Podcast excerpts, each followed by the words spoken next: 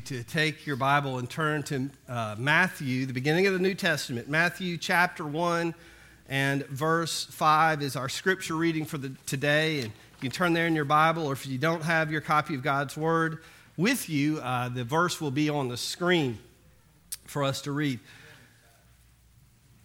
What was that? Oh, okay. I see, I see, I see. Well, I'm used to a little feedback from this congregation, uh, so I never know.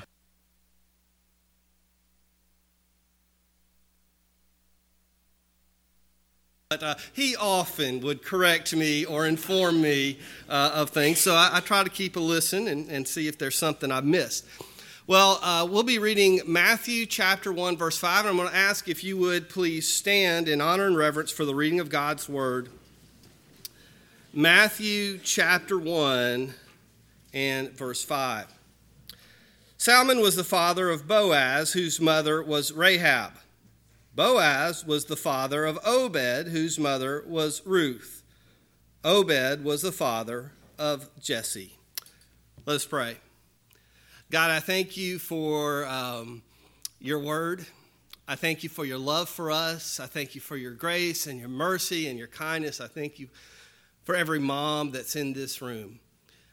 And Lord, I just pray that today, uh, God, that, that we would catch a glimpse of how much you love us, of what your grace is. And Lord, that those aren't just Sunday school words, they're not just phrases that we say at church, but they're things that impact us uh, to the very core, every moment of every day of our life, and to the point of our meaning and purpose here on this life, God help us to understand our relationship to you and the grace and mercy you have for us.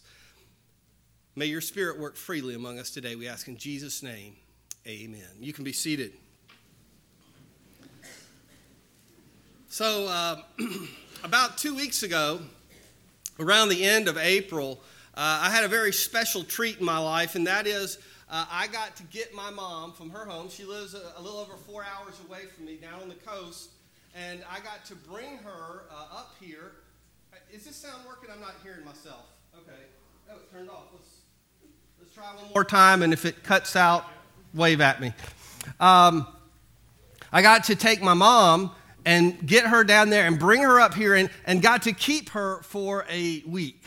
Now, this is really special. Mom's 82 years old. We lost dad two years ago. Uh, I've, I've been a minister my entire adult life, and so I've been in different churches and, and never, never really been back with mom. So the time that I get to spend with her is, is just precious. And, uh, you know, we, we, she'll talk about dad and she'll, um, you know, memories of him and things that have happened, but also uh, she goes back and talks a lot about our childhoods and, and she'll talk about, uh, oh, you did this and you said that. And, and she loves, almost every time I see her, she loves to remind me that when I was about a tot of about four or five, my Aunt Helen came in and said, oh, honey, and started to say something very sweet. And I stopped her right there and I said, My name's not Honey, my name is Timmy. And, uh, from, you know, they just love, of course, that's one of those stories I've heard a million times. They were so cute, you know.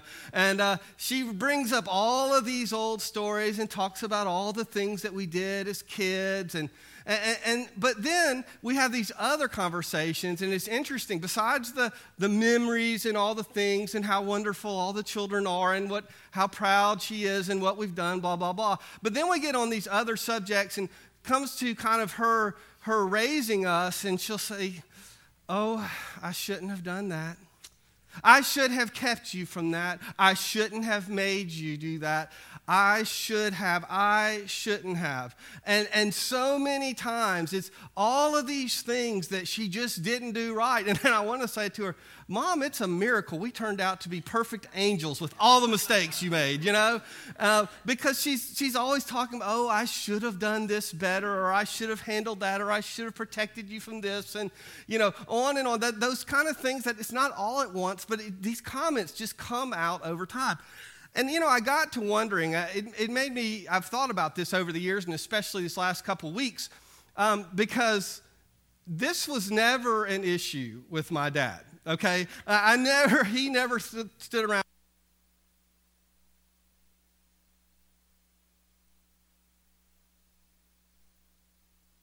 behind the mic.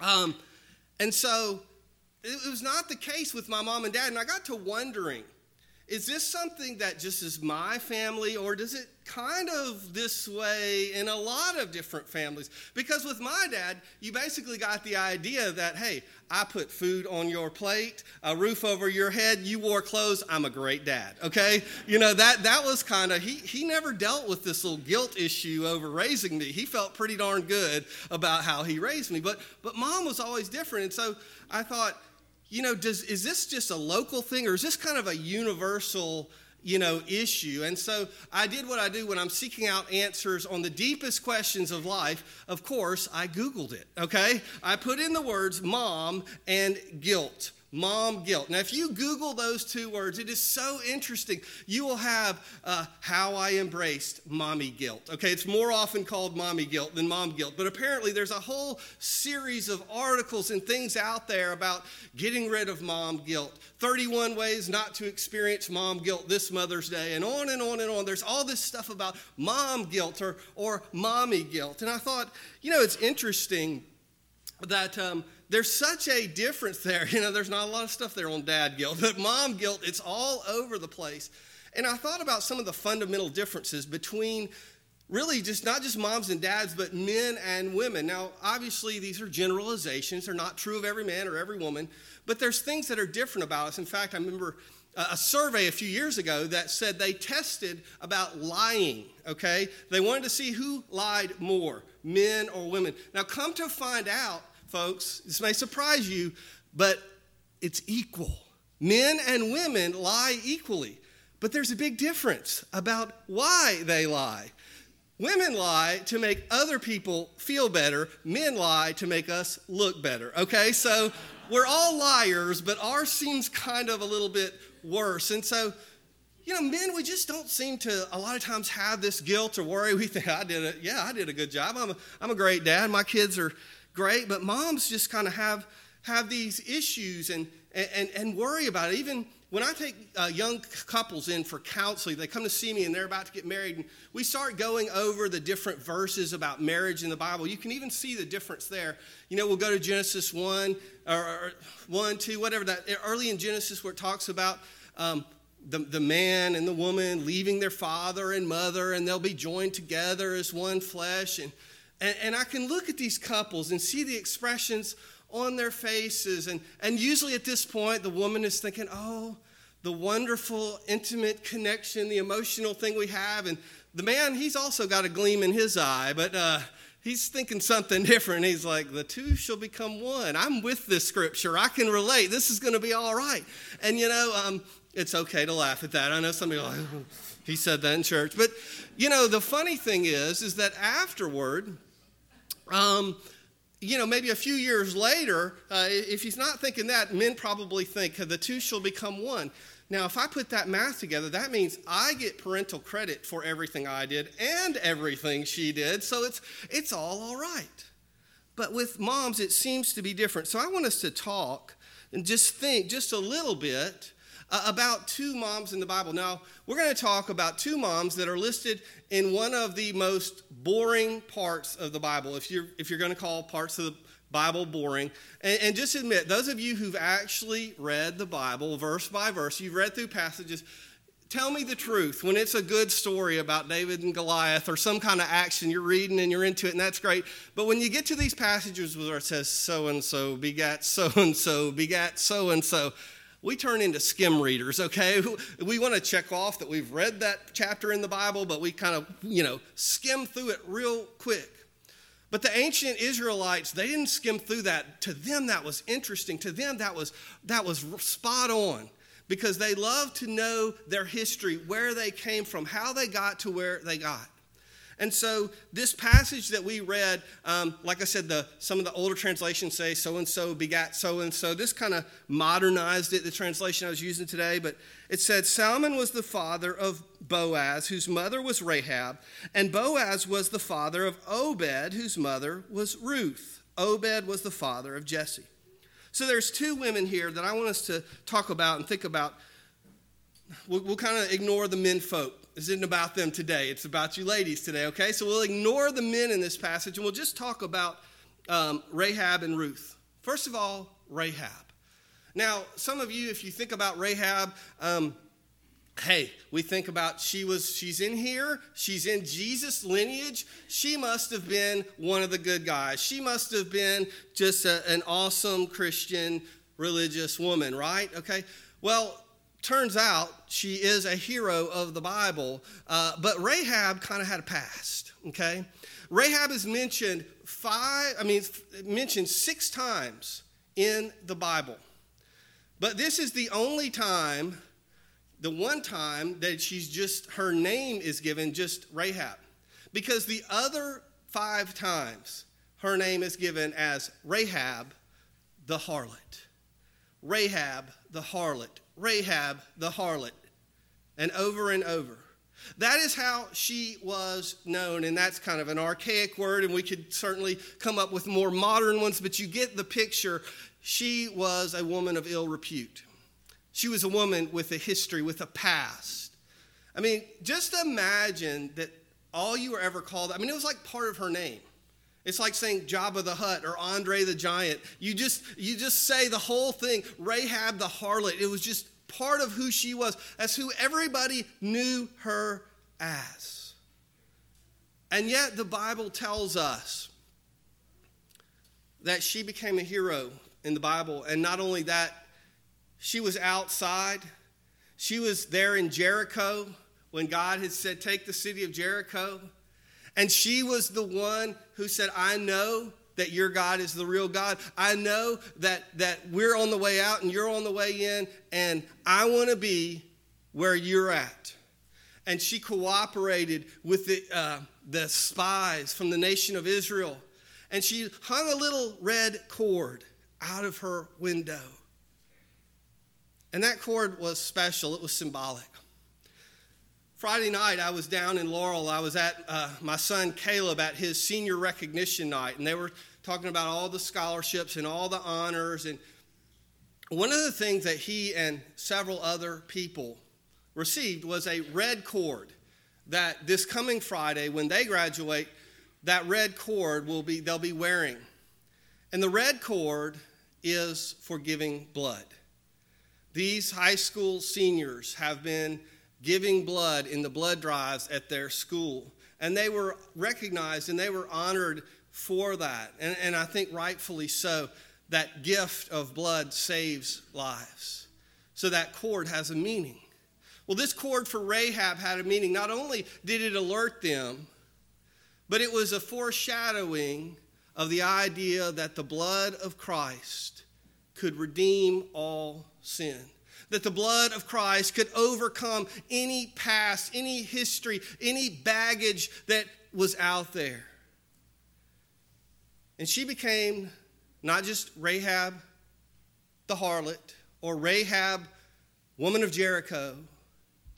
In the lineage of Jesus, she, she is Rahab, the great, great, great, great, keep on going, some more greats, grandmother of Jesus.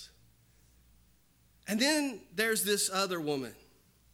We have Rahab and we have Ruth. Ruth, the Moabite. Ruth is, we have a whole book of the Bible named after her, and, and we have her story. And so we also look at her and we hear about her and we think she's one of the good ones. She's a woman of faith. But we have to understand that Ruth had a history and a past as well.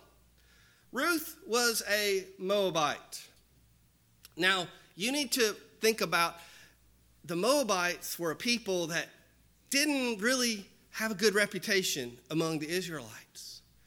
If you go back in your Bible stories, if you remember the story about Sodom and Gomorrah, and you remember Lot and his wife and his daughters, and they had to be warned, they had to leave. They didn't want to leave, but finally they left. And, and we know the whole story about his wife looked back. God said, Don't look back.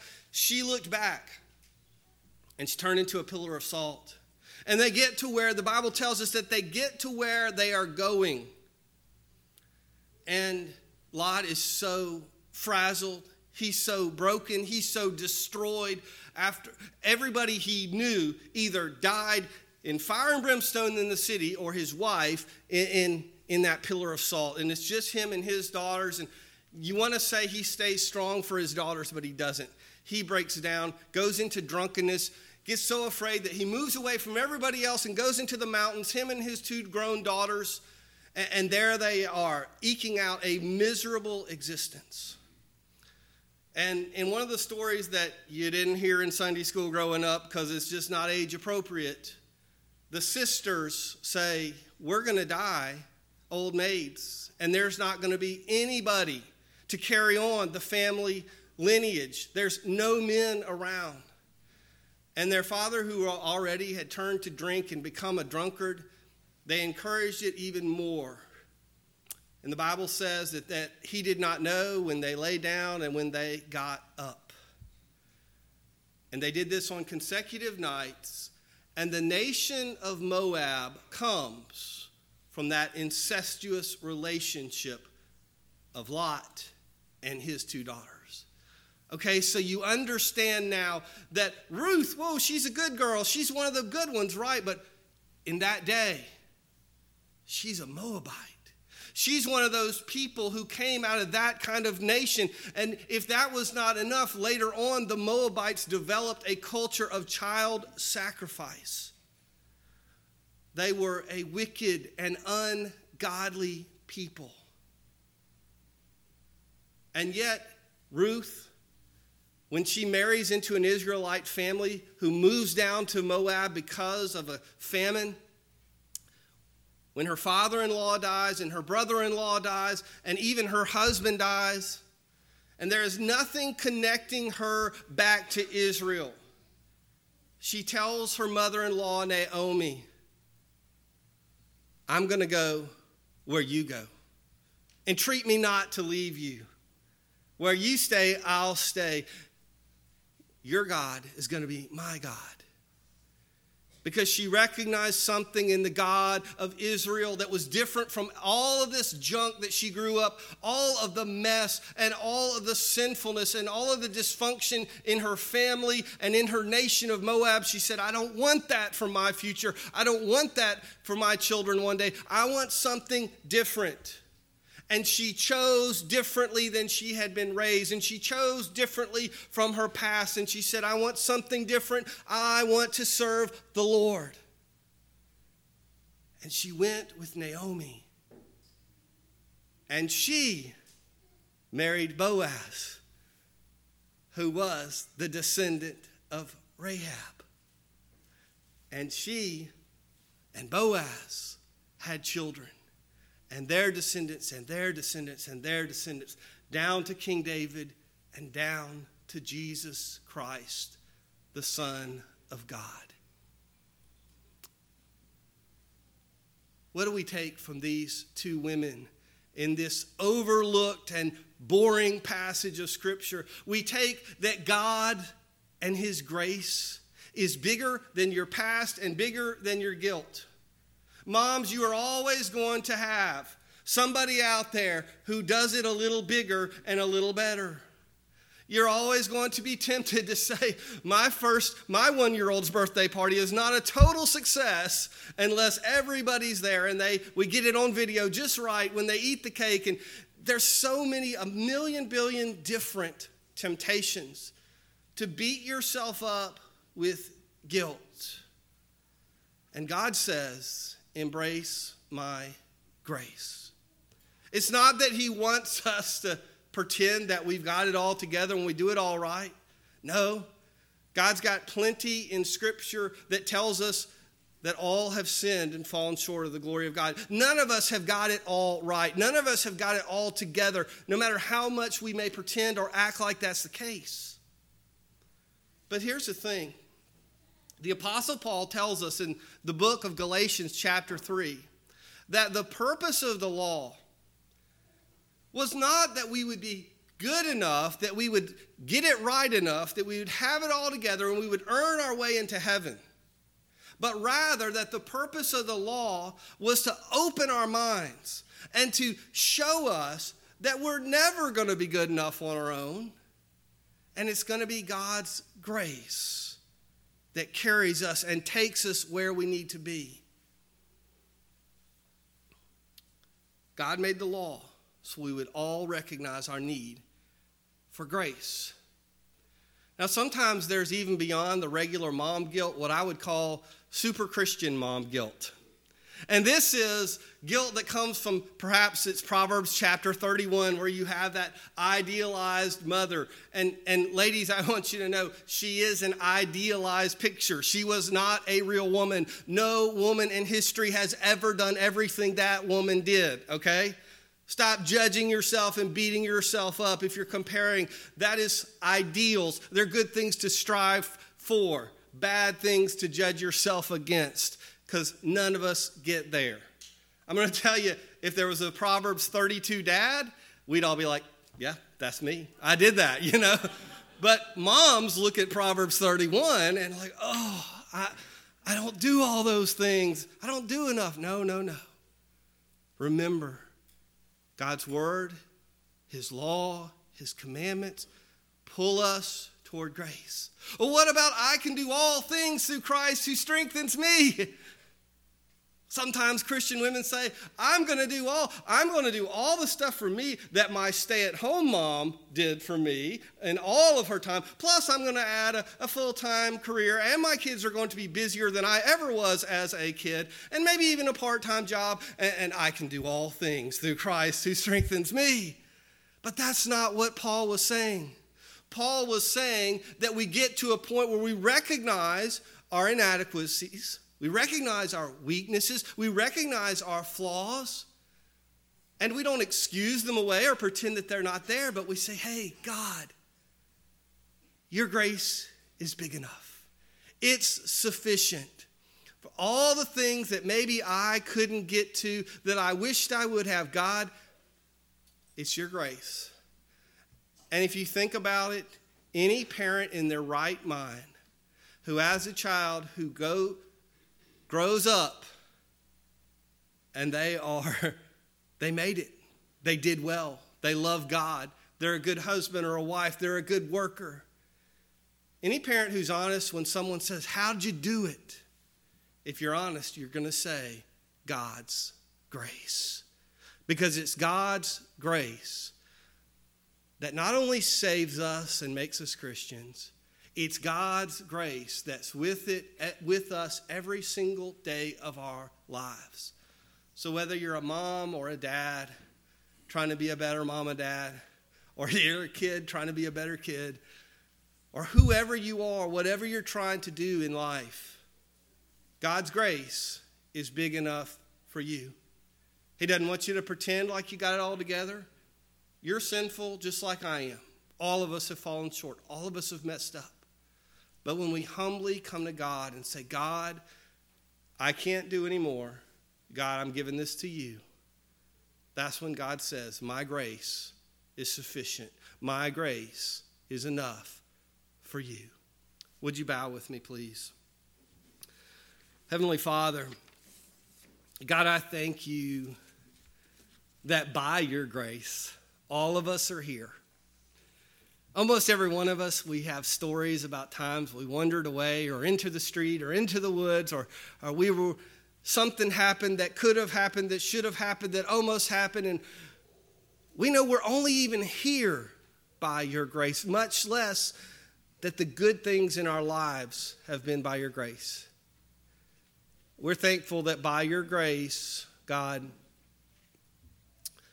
many of us have been blessed with wonderful mothers who have invested in us and loved us and cared for us. God, help us to be thankful to you and to them and to express that. And God, for those who are moms today, I pray you'd strengthen them, encourage them. Lord, help them go beyond the mommy guilt to the place of your grace of your mercy, of your sufficiency for them. Lord, be with us now in our time of uh, commitment to you. May we respond to you, whether publicly or privately, whatever you're calling upon us to do, may we do it today. And we ask all this in Jesus' name. Amen.